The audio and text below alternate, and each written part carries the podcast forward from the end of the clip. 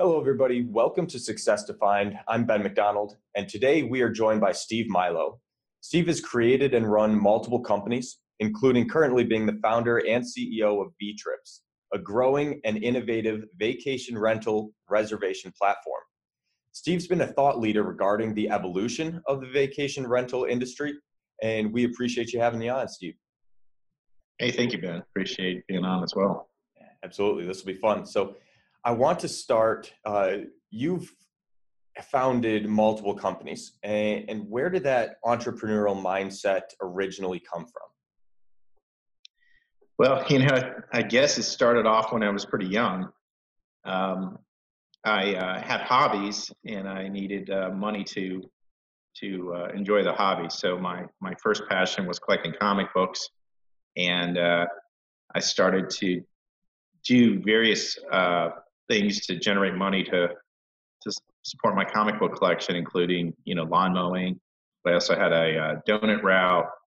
Uh, you know, so this was when I was 11 and 12 years old, and um, once I got uh, to a position where I had a car, I found out that I could actually uh, do business selling comic books at comic book conventions, and I was actually pretty good at it.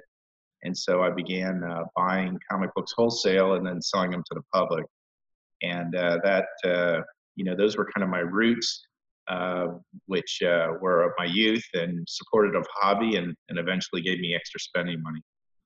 Yeah, that's really interesting. It was basically you you had a, a need or a want, and so you just went out and figured out how to uh, how to make the money to do it. That's fantastic. So so you almost created that that mindset and, and built it from a young age, and then mid 80s come, you graduate college, paint the picture of starting another universe your your first uh, uh, i would say kind of large adventure. So it's the picture is almost like uh, a bit like the social network except for it was in the 80s and there was no internet. And i was a college student um, with uh, uh, without having a, a, job in college. Uh, i needed to pay for some of my tuition and other expenses. And um, I had this comic book collection, but uh, you know, obviously was impractical to be going to comic book conventions in, uh, in college. So I uh, I started to post uh, ads on on um, newspapers and um, collectible sites for uh, mail order, and I started to build up a mail order business in my uh, dorm room. So by the time I was in my second year of college, uh, there was so much UPS traffic coming into the dorm that uh, apparently one of the uh, students uh, went uh, blew the whistle, and I was in the dean of students' office. but yeah, so I mean, the, the roots were essentially, you know, I was driven by money. I built a business that I was able to really take outside of college. I mean, by my fourth year in, in college, my senior year, uh, you know, I, I, was generating over a hundred thousand dollars, and uh, it was all mail order. And then I, uh, well, you know, started another universe full time once I graduated. Yeah, wow, that's uh, that's really interesting. So, quick side note: I started my first business as a sophomore of college, and it was kind of go to class, then come back from marketing class and apply it straight to the business plan and kind of figure it out from there. So, so I love to I love to hear that.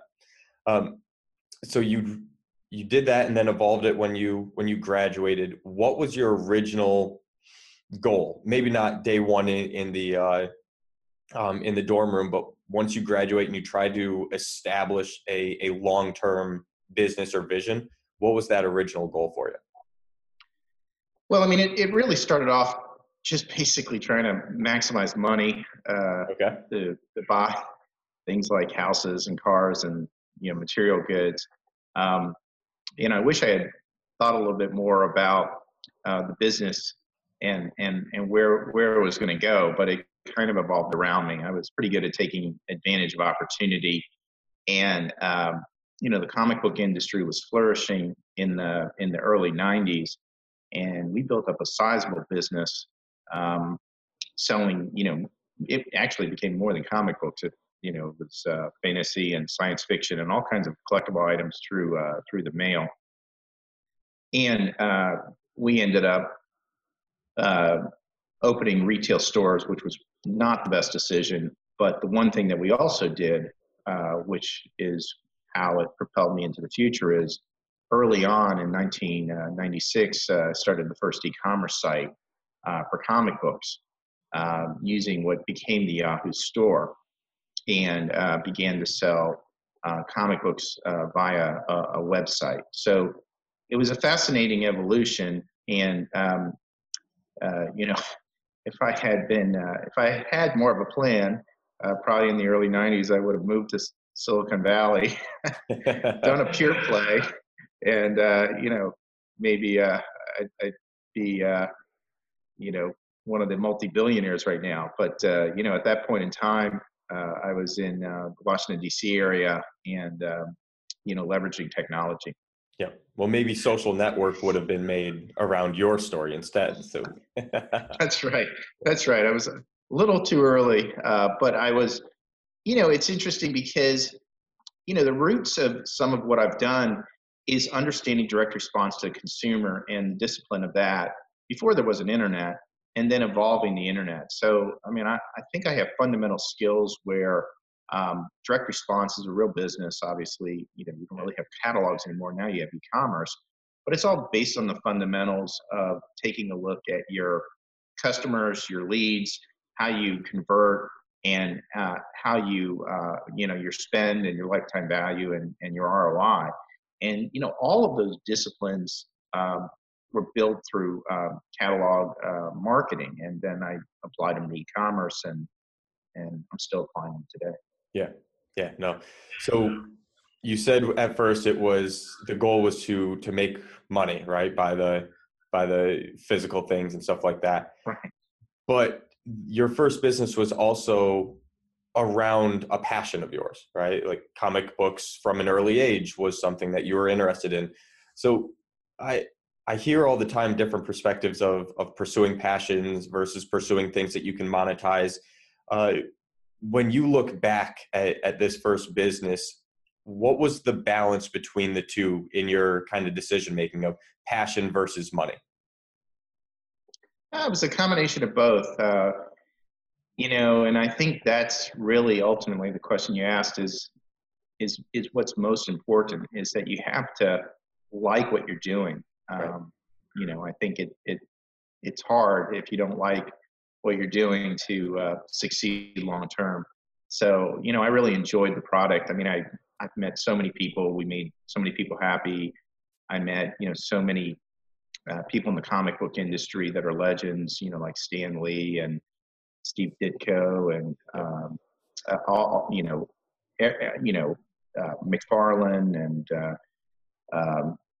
all the all the major players in the 80s, 90s. Um, you know, uh, Frank Miller, Alan Moore, all these major major celebrities uh, were coming to do signings or special events with our company, and it, it was just great to get to know uh, these these amazing people and and so you know there were there was that benefit and then uh, you know i felt good about what we were doing we we had product that we were able to get to people some people in very small towns and cities throughout north america and uh, you know they just love the product. Right. Yeah.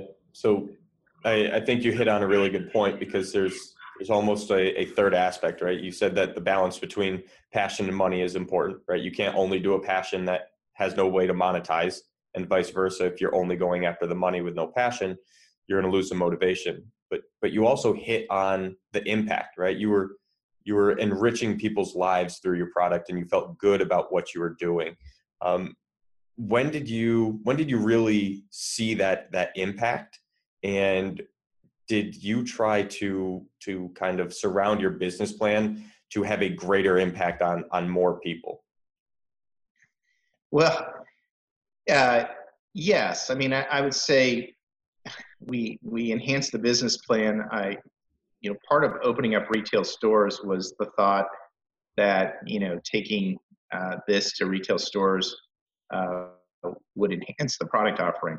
Uh, you know, retail is a very very tough business, and uh, you know, I, I certainly would would say one of the learning experiences is that is not a business you want to just get in uh, without having deep experience. But I mean, the stores were really, you know, people would come to the stores. We had events, we had signings. I mean, we had uh, uh, you know the wedding of uh, Cyclops and uh, Jean Grey um, at the X Men uh, at one of our stores that got you know unbelievable media coverage. I mean, you know, we, we had costume characters. I mean, anything you could think of, we had because you know it was well respected in the industry, and uh, these celebrities would would fly in and and do these signings.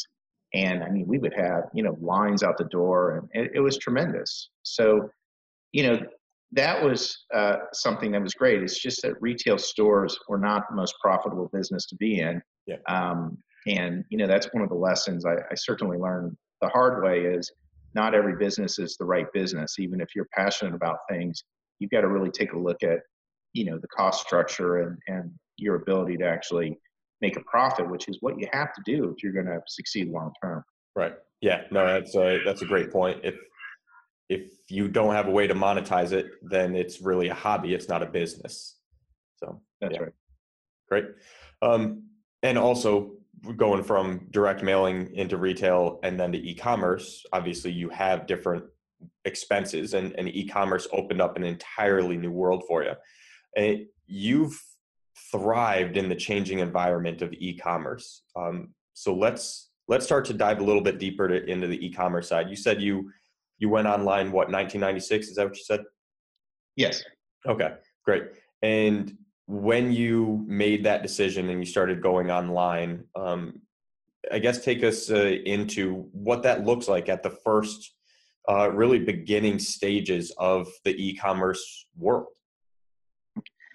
okay well I actually started in 1994 when we had a, uh, a, a website but it was just really more or less a, a page with some pictures and right. and uh, directing everybody to the the phone number.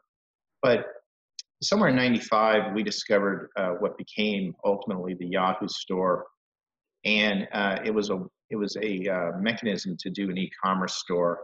And I had um, you know some decent uh, technology people in my company, and and we built uh, an e-commerce store. So by 1996, we had the ability to have people actually book online.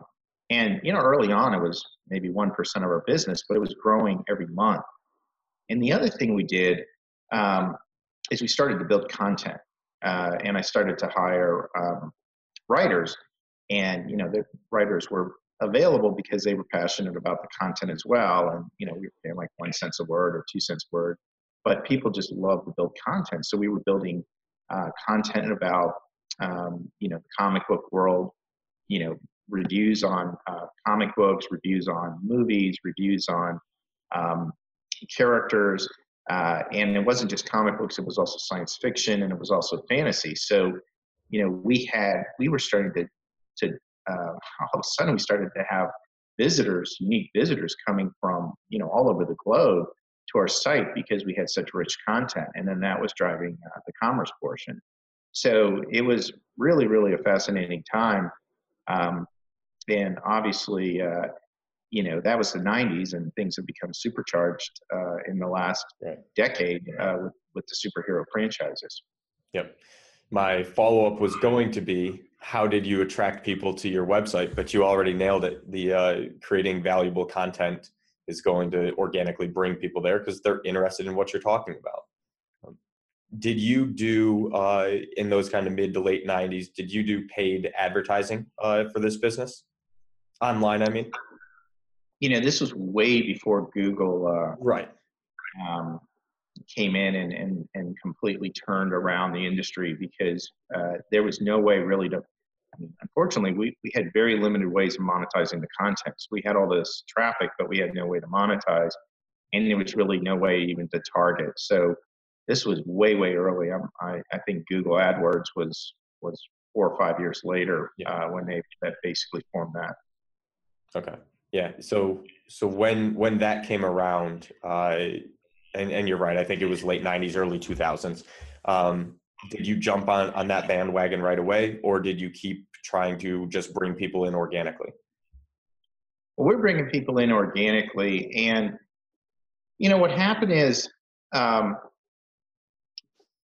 you know, part of it was where I was located, and part of it was we mixed um, you know bricks and mortar with with online. And at that stage there was really this whole concept of pure play. But uh, unsolicited a company came to us called uh, fandom. And uh, they were based out of san francisco. They were uh, a totally venture based company pure play as they say with uh, you know harvard mba and the whole bit. And uh, they offered to buy us and and also convert um, a lot of my stock into um, shares of fandom.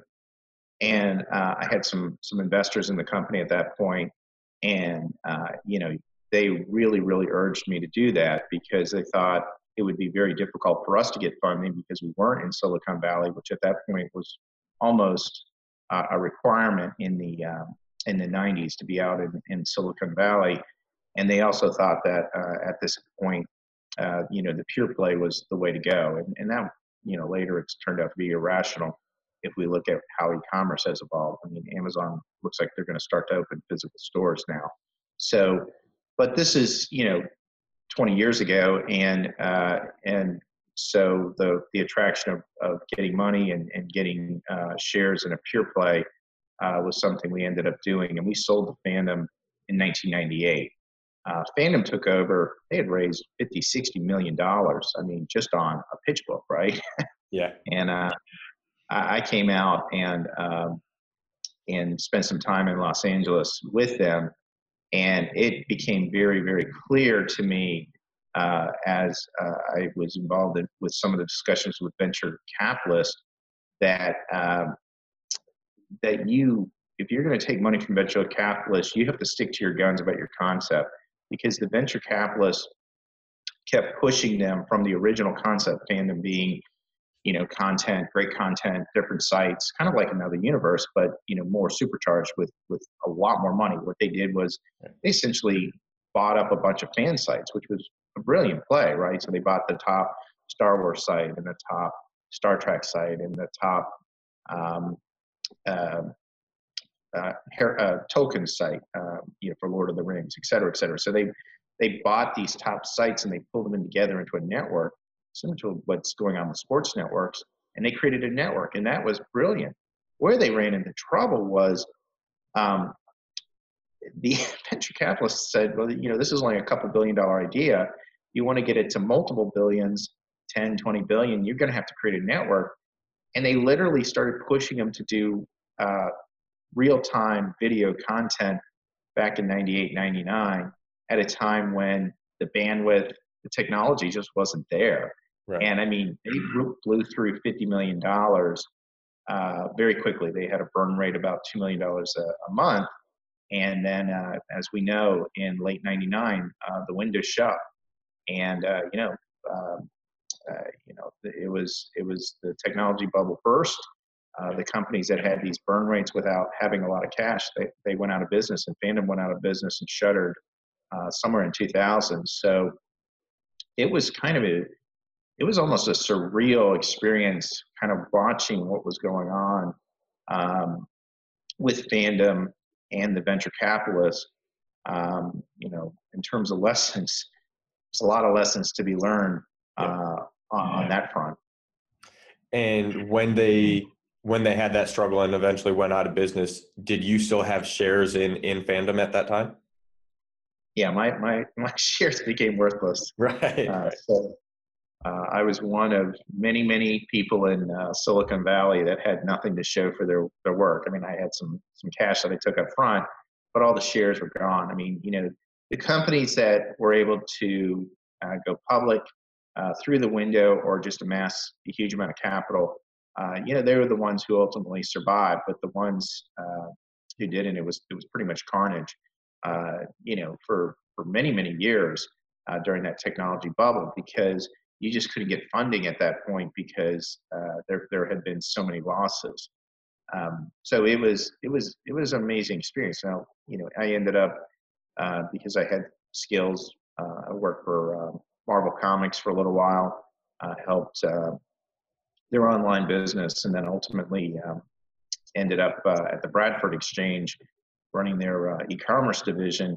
Bradford Exchange was a, a collectible company uh, privately held out of Chicago, and they were best known. Probably people remember them for plates. Uh, the Bradford Exchange were these collectible plates that you could buy uh, on Parade or USA uh, Today weekend, and you know you would buy these plates, and they would send them every every month.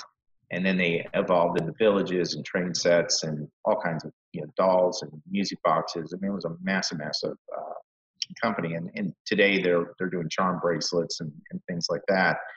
But uh, you know, so I, I went over and, and started working for them, uh, running their uh, their entire e-commerce division. Um, so you know, at least the skills I learned, uh, you know, enabled me to continue to uh, be gainfully employed.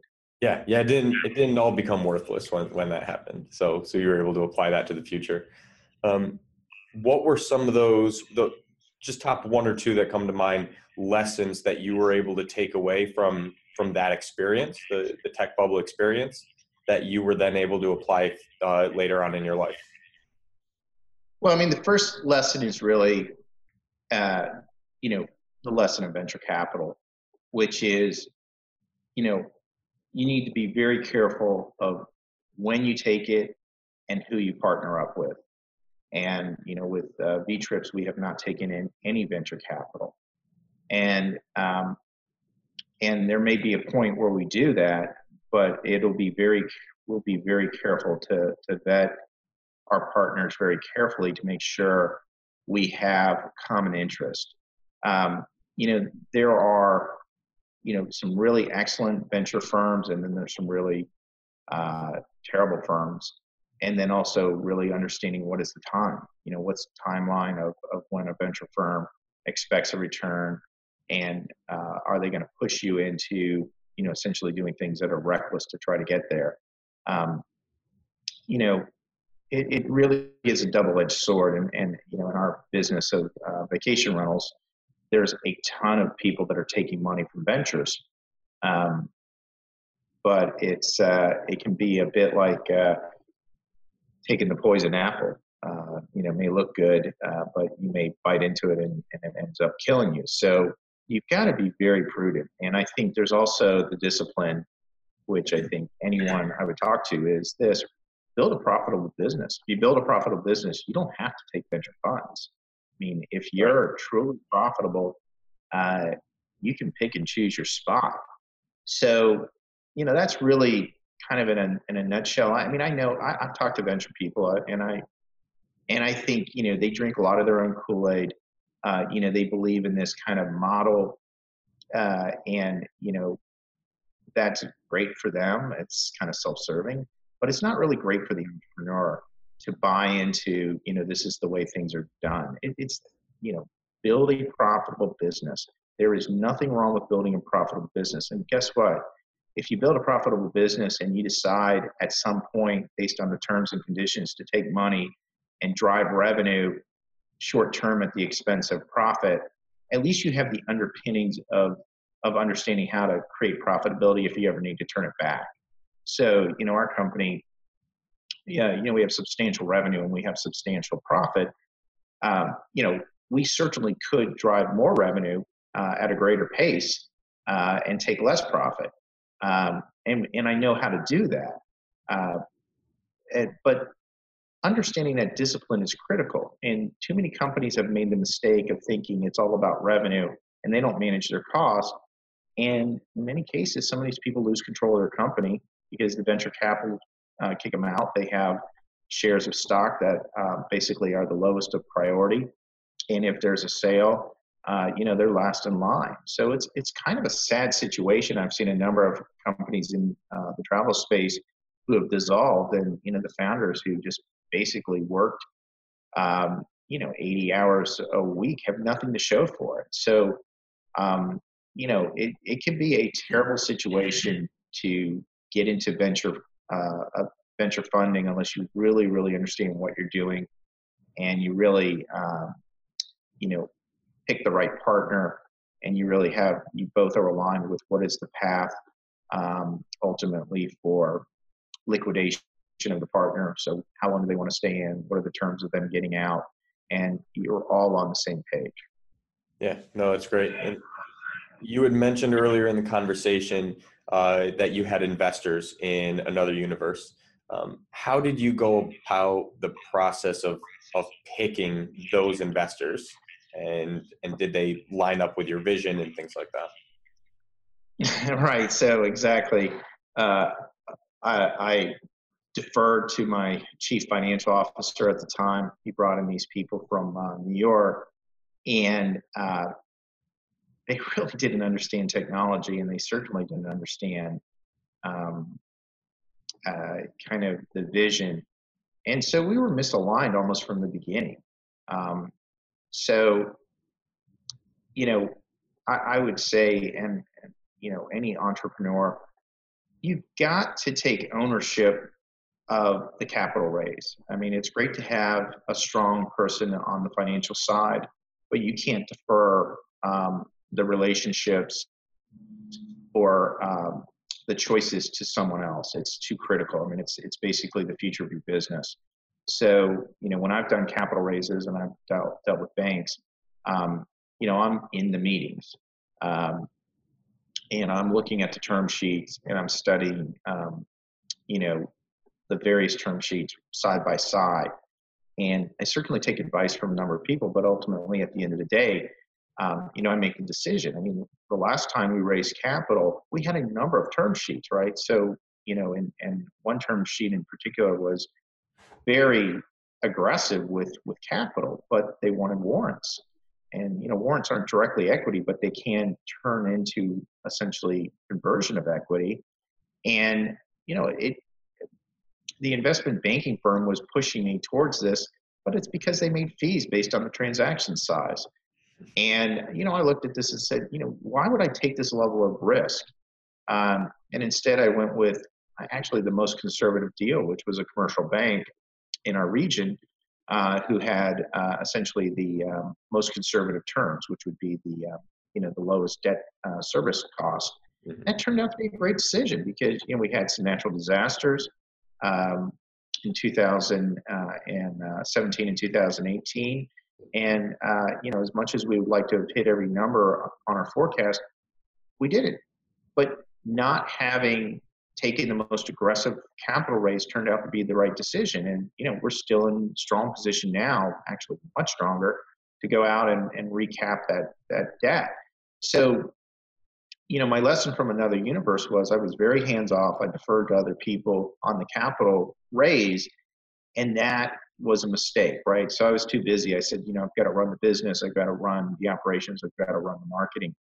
Today, um, I find other people to do those core issues. I overview it, uh, and I have a lot of knowledge, but I'm um, forward facing with um, meetings with capital providers, meeting with um, strategic partners. You know, I'm, I'm, i go out on the um, circuit and I and I network tremendously and you know that network turns into a number of really strong business relations. And, and those are things that it's very very hard to do um, if you're getting it kind of diluted through someone else. So i would urge anyone who's ever looking at raising capital to to not defer it to someone else but to be very involved um, in those conversations and make sure you know exactly what you're doing who you're getting involved with um, because uh, it's going to be very, very hard to get uninvolved with people, uh, particularly if they're uh, a venture uh, group. Right. Well, because it, it appears that it's a financial decision, but it's not. It's a relationship decision, right? Because you're you're getting into business with these people, and if you're misaligned, then it's it's doomed to steer in the wrong direction for one of you, right? So that's right. It's a lot easier to get rid of a bank uh, if you don't have the right relation with the bank than a venture firm, right? So, um, you know, we've had a couple different commercial banks. Uh, we'd like to stick with one. Hopefully, we'll find one that will be with us long term. But um, and you know, there's obviously um, you know uh, integration issues anytime you switch banks. But um, you know, you can do it. Uh, a venture firm that's tied in, uh, you know, to your uh, into your shares and, and you, just can't uh, exit them and, and so you're stuck and so you know right now we don't have any of that so i don't have any of that drama i don't have any of that nonsense uh, of, of of equity partners. And I'll, and I'll tell you, I mean, there's firms, uh, there's companies in this industry, the vacation rental industry, who have raised, uh, you know, one firm's almost $200 million of, of capital. And, uh, you know, those, those venture capitalists are right in bed with them. And, um, you know, who knows? Maybe they're the ones that win the race. But, you know, I would like to believe that at the end of the day, uh, you you basically take your chance and you select your partners when you're absolutely certain that you've got the right business model that is sustainable and scalable. And that might be somewhat hard if you're young and you don't really know the difference. But when you get to a little bit of, uh, of, of, an older age and you've kind of seen different business models, um, you know it when you see it. And what truly is scalable and what's truly sustainable um, is something that when you see it, when you see the numbers, when you see the ability to scale and the ability to, you know, really scale almost uh, exponentially, that's when you want to you want to strike, um, and that's a lot different than linear.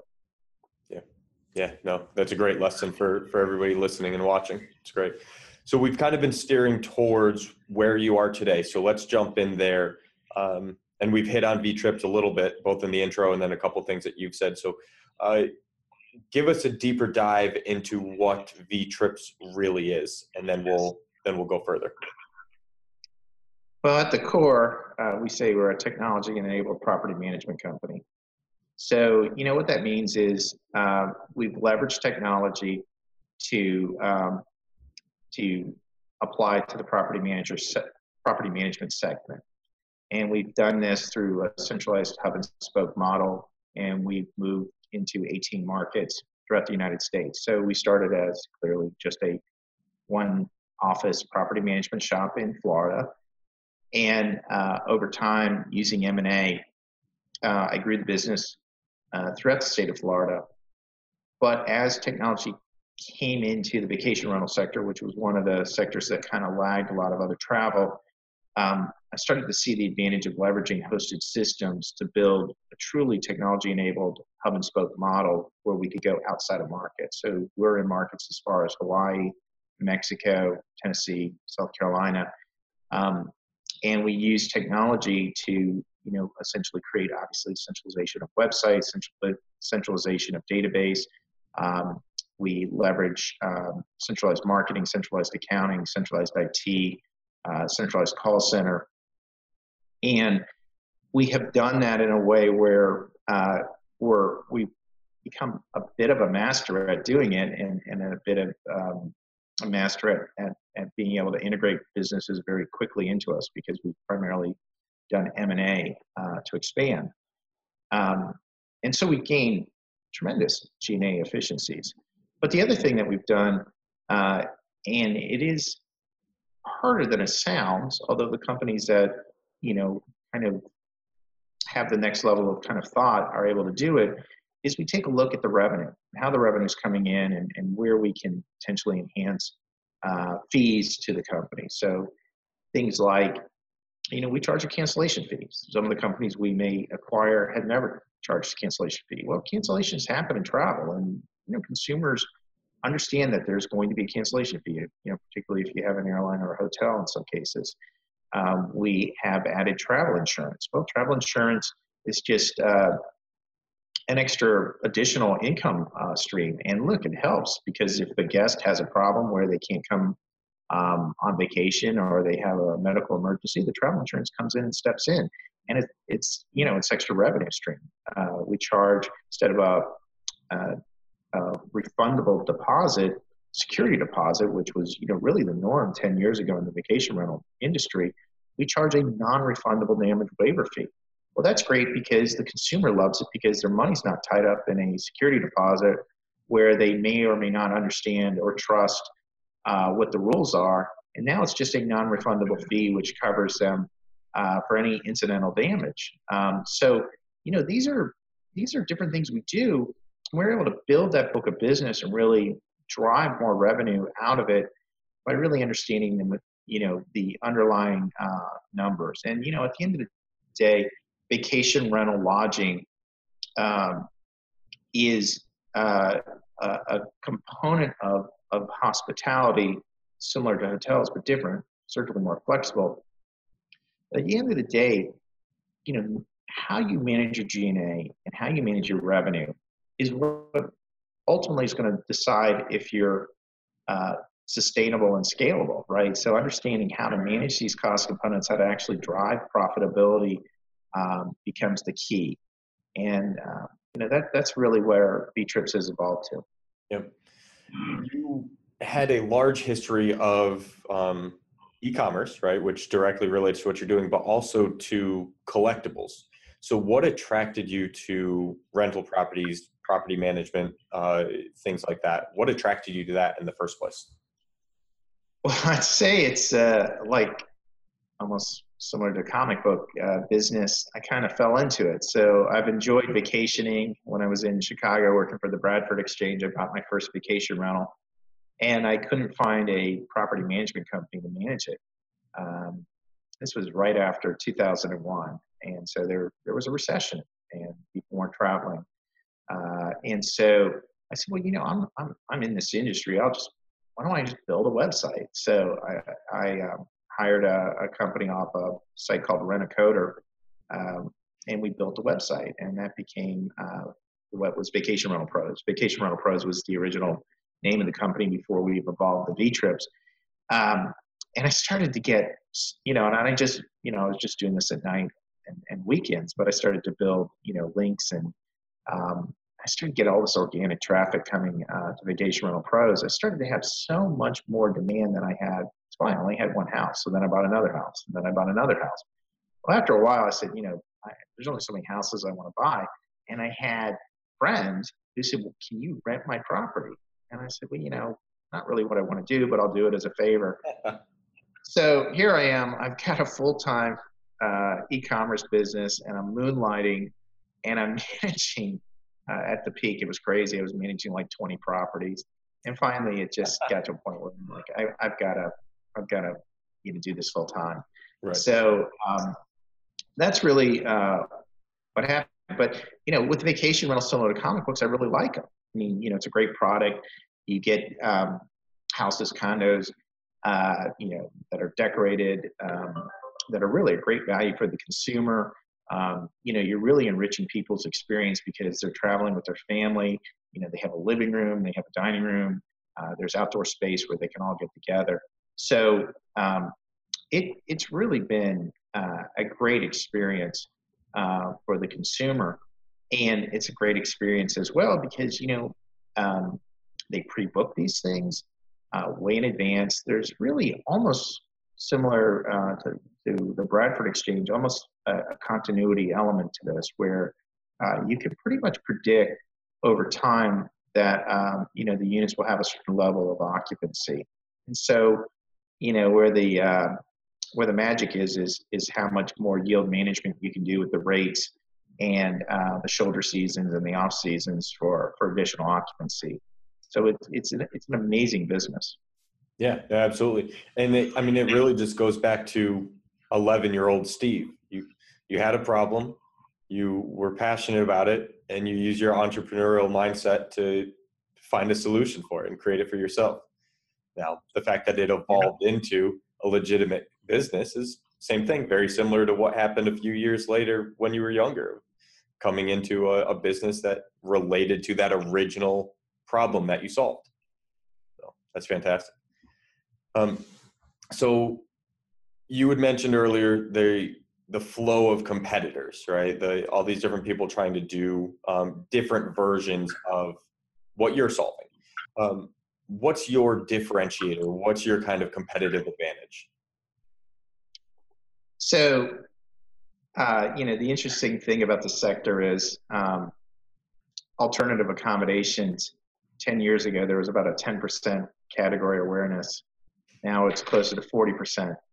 And really, part of it is, um, you know, Airbnb is, you know, just gained so much capital over time that, um, you know, they they built a tremendous amount of, of category awareness.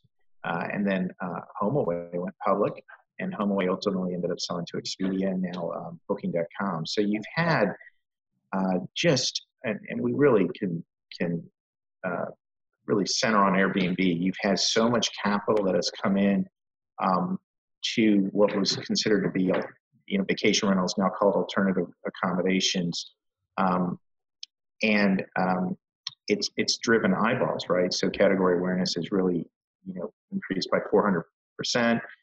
And uh, you know we're still in the early stages. So all of this capital came in you know airbnb's raised billions and billions and you know they're potentially going to go public this year. And uh, you know wouldn't surprise me if they'll they'll have a valuation similar to uber. Uh, Uber's looking at close to 100 billion um, valuation. So we've had all this capital come in on the demand side. Well, now all of a sudden, capital starting to shift to the, the lodging side, the what I call the supply side, the e-commerce side. And so uh, there's been a handful of companies that have gained some pretty significant capital um, raises. Uh, and it's interesting, right? Because everybody's looking for essentially the next Amazon, right? So, you know, you'd have demand and then you have commerce. And, you know, it, you know, it took Amazon a while to become, you know, where they are market cap, right. but, you know, they were, you know, they needed the demand to start. Well, you know, investors are smart, right? So they recognize if there's all this demand, there's going to be uh, a lot of success on the lodging side. So there's companies like Vacasa that are that has raised. Uh, they're out of Portland, Oregon, about 200 million. Turnkey, which has raised about 75 million out of uh, uh, Austin, Texas. Evolve, which is based in the Denver area, has raised about 80 million. Uh, and then you've um, um, started to see transactions, right? So M&A. Uh, you saw Accor Hotel buy One Fine Stay for about 190 million. Uh, Airbnb bought Luxury Retreat for, uh, well, it's hard to tell because it was a private transaction, but we've heard as much as 250 million. And then um, an equity firm bought um, Wyndham Europe for uh, 1.3 billion uh, just last year. So there's all of this this money that is just flowing into the sector, and then it's also flowing into the suppliers. You know, software vendors, uh, insurance vendors, all these vendors are getting funded. So, you know, what's happened is um, because of all this money flowing in. In some cases, uh, some companies are running uh, without having to, to run a profit, right? Right. And so yeah. it's it's interesting because uh, in some cases they're considered to be successful because they've raised all this money, but yet they're not running profitable businesses. Um, other companies that have profitable businesses, not necessarily sending out press releases everywhere, uh, they're just kind of um, working through their processes. But what separated us um, from these companies, I think, is first and foremost, we know how to manage our G&A, which means we know how to manage our payroll. So we're not just throwing bodies at problems, right? So I've spent a lot of time on the technology and the platform. It's truly a technology-enabled platform, right? So as we grow, we're not just piling more bodies on top of bodies. You know, Vacasa has close to 2,000 employees. We have 150 employees. And um, we don't have um, a technology department. We use hosted systems, and I've leveraged hosted systems with um, a number of APIs that are tied together, right? So we've, we've done a tremendous amount to create a very, very efficient business uh, that's profitable. And the other thing is, we've been really, really smart about how we expand, right? So we're not reckless. We're not just expanding for the sake of expanding. We're very, very smart with where we expand and how we expand and are doing things uh, like in market roll ups where we're in a market and we just continue to roll up more and more um, business. Um, you know, to me, going out and doing a shotgun strategy, maybe that makes sense, and maybe the VCs, it excites them. Um, that's not our strategy. Our strategy is to be in maybe the top 30, 40 markets in North America and be the best, be the most dominant player in those top 40 uh, markets. And that's not any different than how the hotels operate, right? So right. the hotel chains are not in every market. They're not in the small markets. Um, they're in the large markets. And when they get into a large market, they concentrate because they gain efficiencies in marketing, they gain efficiencies of G&A. And so that's what we're doing. And the fundamental difference to us is, um, you know, really the devil's in the detail, right? So uh, on on the surface it looks like everybody has the same business model because you know we're multiple destinations but there's a real difference of how we're managing those multiple destinations and how we will continue to expand into those multiple destinations. And um, I think it's really going to be interesting five years from now what people write about this subject because um, I think uh, clearly we're going to see uh, a lot of people take a look at what was funded and really scratch their head as to what people that were funding were, were really seeing or thinking. Yeah.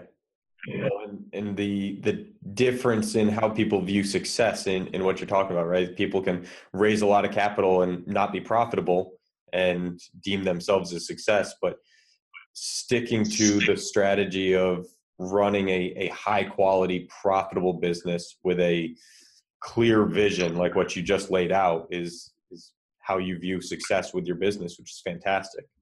So, what's one of one or two uh, of the favorite aspects of what you're doing right now from a personal standpoint?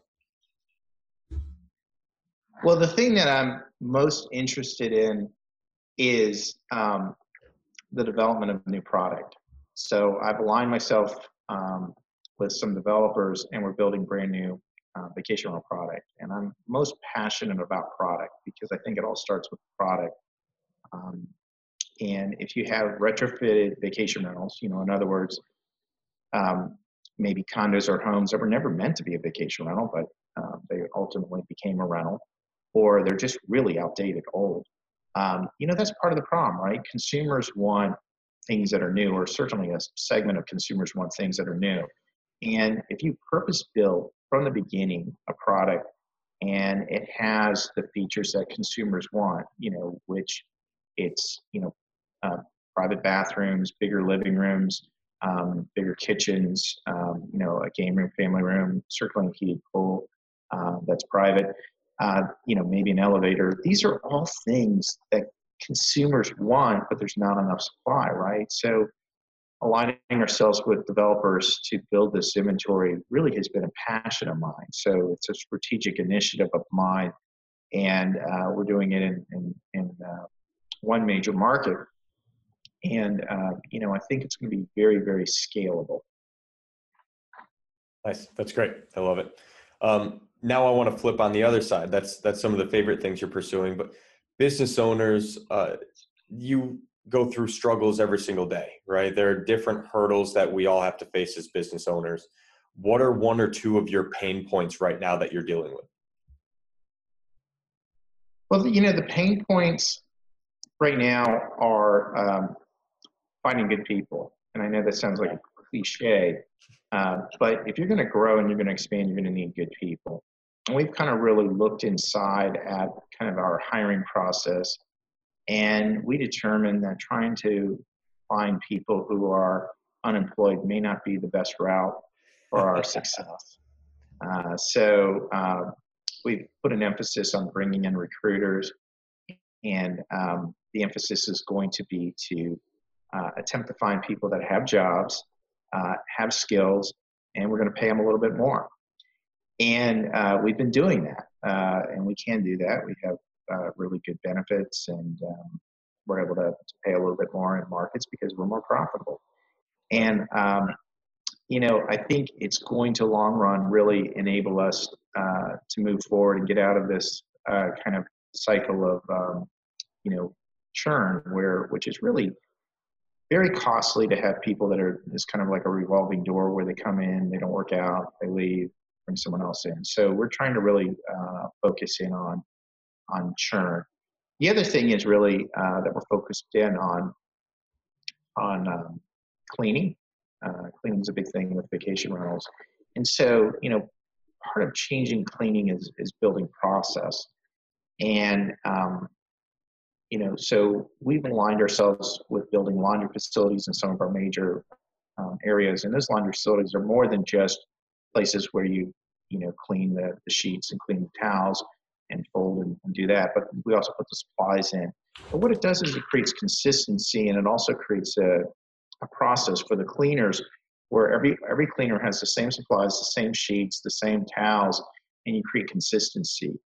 And it's one thing to talk about improving cleaning and it's another thing to actually do it. And you know in, in some of these resort markets we're in you know labor is very very scarce including independent contract labor.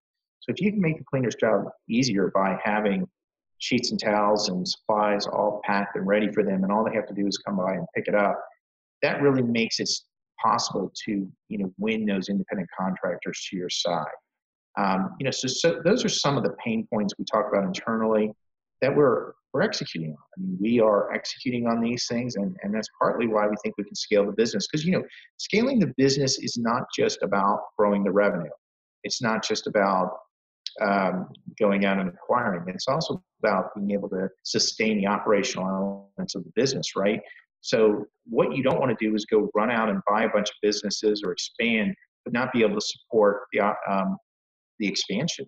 Then essentially you you're you're going to have potential chaos, and um, you're gonna you're gonna start to, to to lose revenue. So some of our competitors are finding that out the hard way, where the foundations they have in place are not strong enough to sustain um, the volume that they um, that they want to attain. You know, from my standpoint, uh, a scalable, sustainable model is one where revenue and operations can scale together and uh, that's the only way you're going to hit those high end numbers. Yeah. Well, and you've put yourself in that position too, because you referenced a company earlier that have 2,000 employees and just throw bodies at problems. You've been able to maintain the efficiency of having 150 people there, getting the right people on board, making your systems and processes efficient. So then as you grow and you're increasing, it's not just um, increasing business. Like you said, it's also increasing uh, the revenue as well as the profits all at the same time. So, okay, so I want to pivot into um, kind of more broad type questions. Uh, we've been extremely tactical and I love it. I think it's really valuable for what we've talked about so far. So, let's go into kind of the more broad questions. The first one if you were mentoring a business leader or somebody trying to start a business today, what are what are a couple pieces of advice or guidance that uh, you've learned throughout your life that you think would be the most valuable to give to to somebody in that position?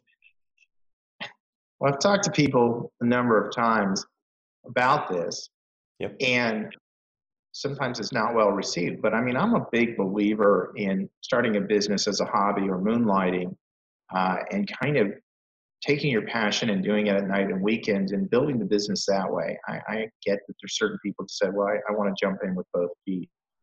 Well, you know, the problem is, you know, there's a lot of learning curve, right? And you can kind of overcome some of that learning curve by doing this, you know, nights, weekends, etc. And um, and actually, you know, also build a book of business before you decide that it's now time to go from your full time job into this um, you know, and just from um, a path to profitability, that that is also, I, I think, a, a, a, very important aspect as well, because you know, you here you are, you're spending, t- you have the ability to kind of tweak your business model, particularly if you have a full time job and you're doing it at night or weekends. So, you know, that's really one of the things I've talked to, uh, you know, younger people about. Uh, the other thing is that it's not always about being big, right? So I have so many people that come to me and say, you know, I want to grow, I want to grow. And I said, why? Well, you know, normally they don't necessarily have an answer. And if the answer isn't, uh, well, I want to generate more profit, then I really wonder why they're growing. And if the answer is they want to grow more profit, one of my questions to them is, well, can you grow in market? Can you change your inventory? Are there fundamental ways that you can manage or maneuver? And one of the reasons why, you know, partly why we grew as well is uh, we wanted to diversify some of our risk. Um, and it's proven out to be very, very prudent. Um, you know, we're in the vacation rental industry. We were in the state of Florida, and Florida is prone to hurricanes. When I started diversify before we got hit by three hurricanes in a row, that was very, very smart because um, you know, our Florida business has um, uh, clearly been impacted by three hurricane strikes.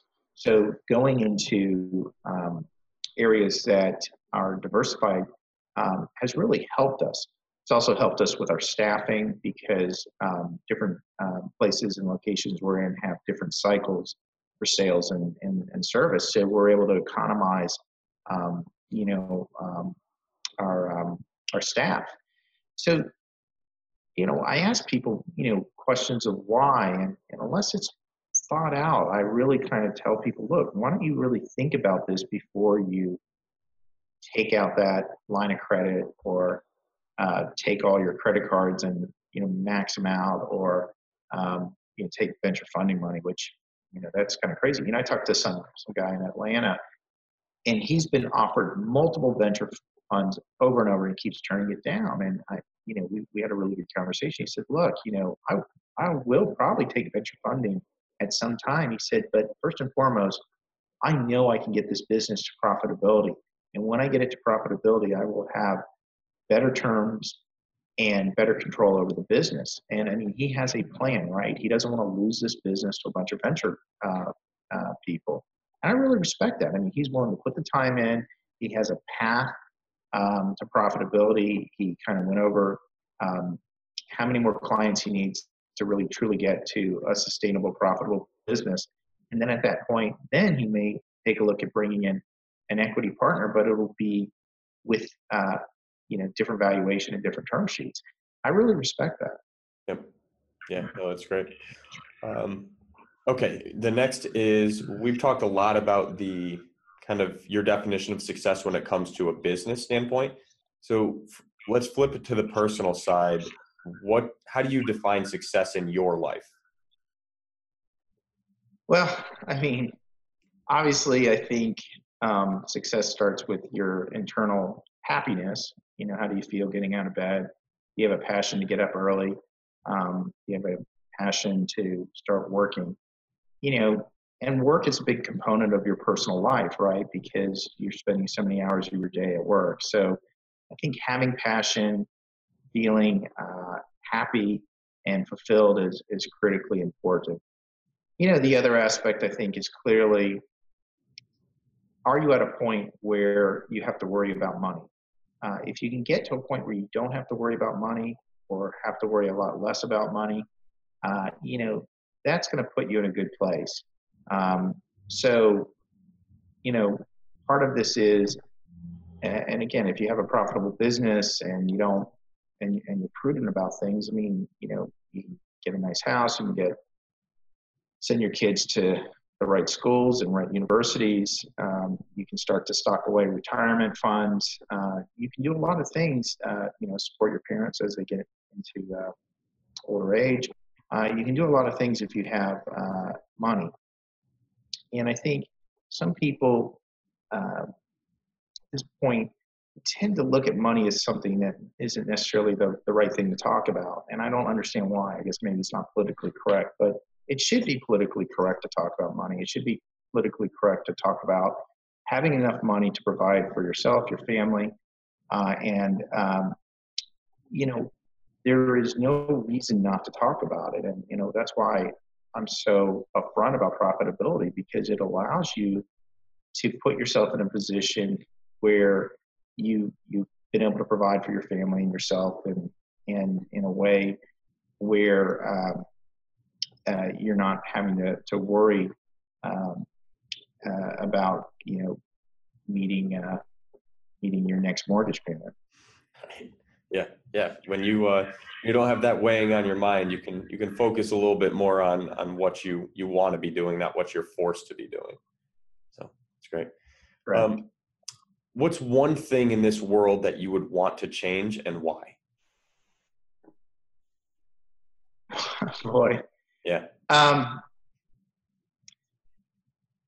you know, it's it's interesting that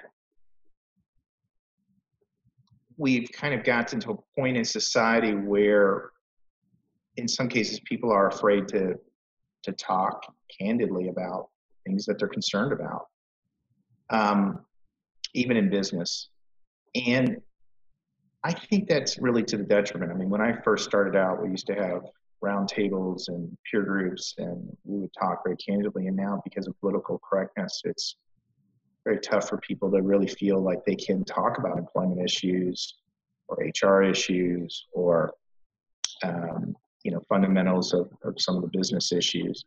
And I think that's that's unfortunate. And you know, I have people who I talk to privately, and and and that's good. Um, and I mentor some people as well. But I think it's you know I think we've lost because of some of the political correctness the ability to really help steer our business because people are such an important part of your business, right? I mean, you need people and you need to be able to talk about people. And because of all this political correctness, it's it's so hard to really talk. People are scared really to, to talk about personnel and, and HR and, and things like that. But people are a component of your business, and having the right people can be the difference between making your your company a success or not a success. Yeah. I, I think you hit on a really good topic um, all right, let's finish up with this last one. Uh, you and I are having a conversation three years from now. What's happened in that time to where you can look back and say that was a successful period in your life? well, we're working on a budget. We're working on, on a plan to recapitalize um, our capital right now. And hopefully, we've executed that and we've been able to substantially um, grow the footprint of our business. And really, I'm looking at two ways. One, um, we're looking to move into some additional markets, and two, I'm looking to to move forward with a, a lot of our new development and um, business development opportunities.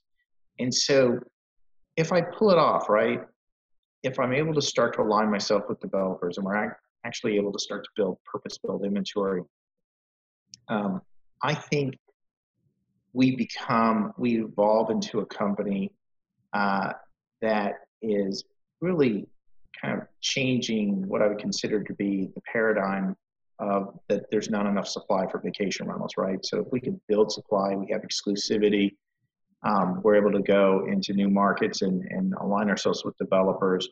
Um, I think that's where um, we really change and shift um, our fortunes.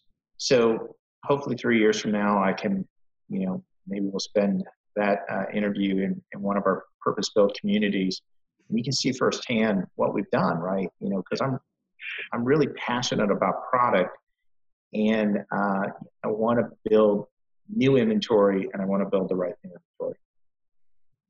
Great.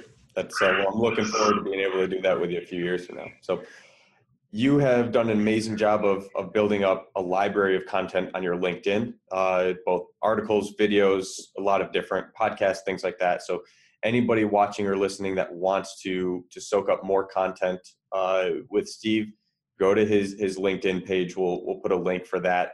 Um, anywhere else that you want people to be able to go if they want to uh, to learn about you or learn more about VTrips. Well, you can go to vtrips.com. But other than that, uh, LinkedIn, Steve Milo, uh, will get you a lot of content um, that you'll find interesting and hopefully useful. Perfect. Thank you so much for taking the time. I appreciate it. All right. Thank you, Ben.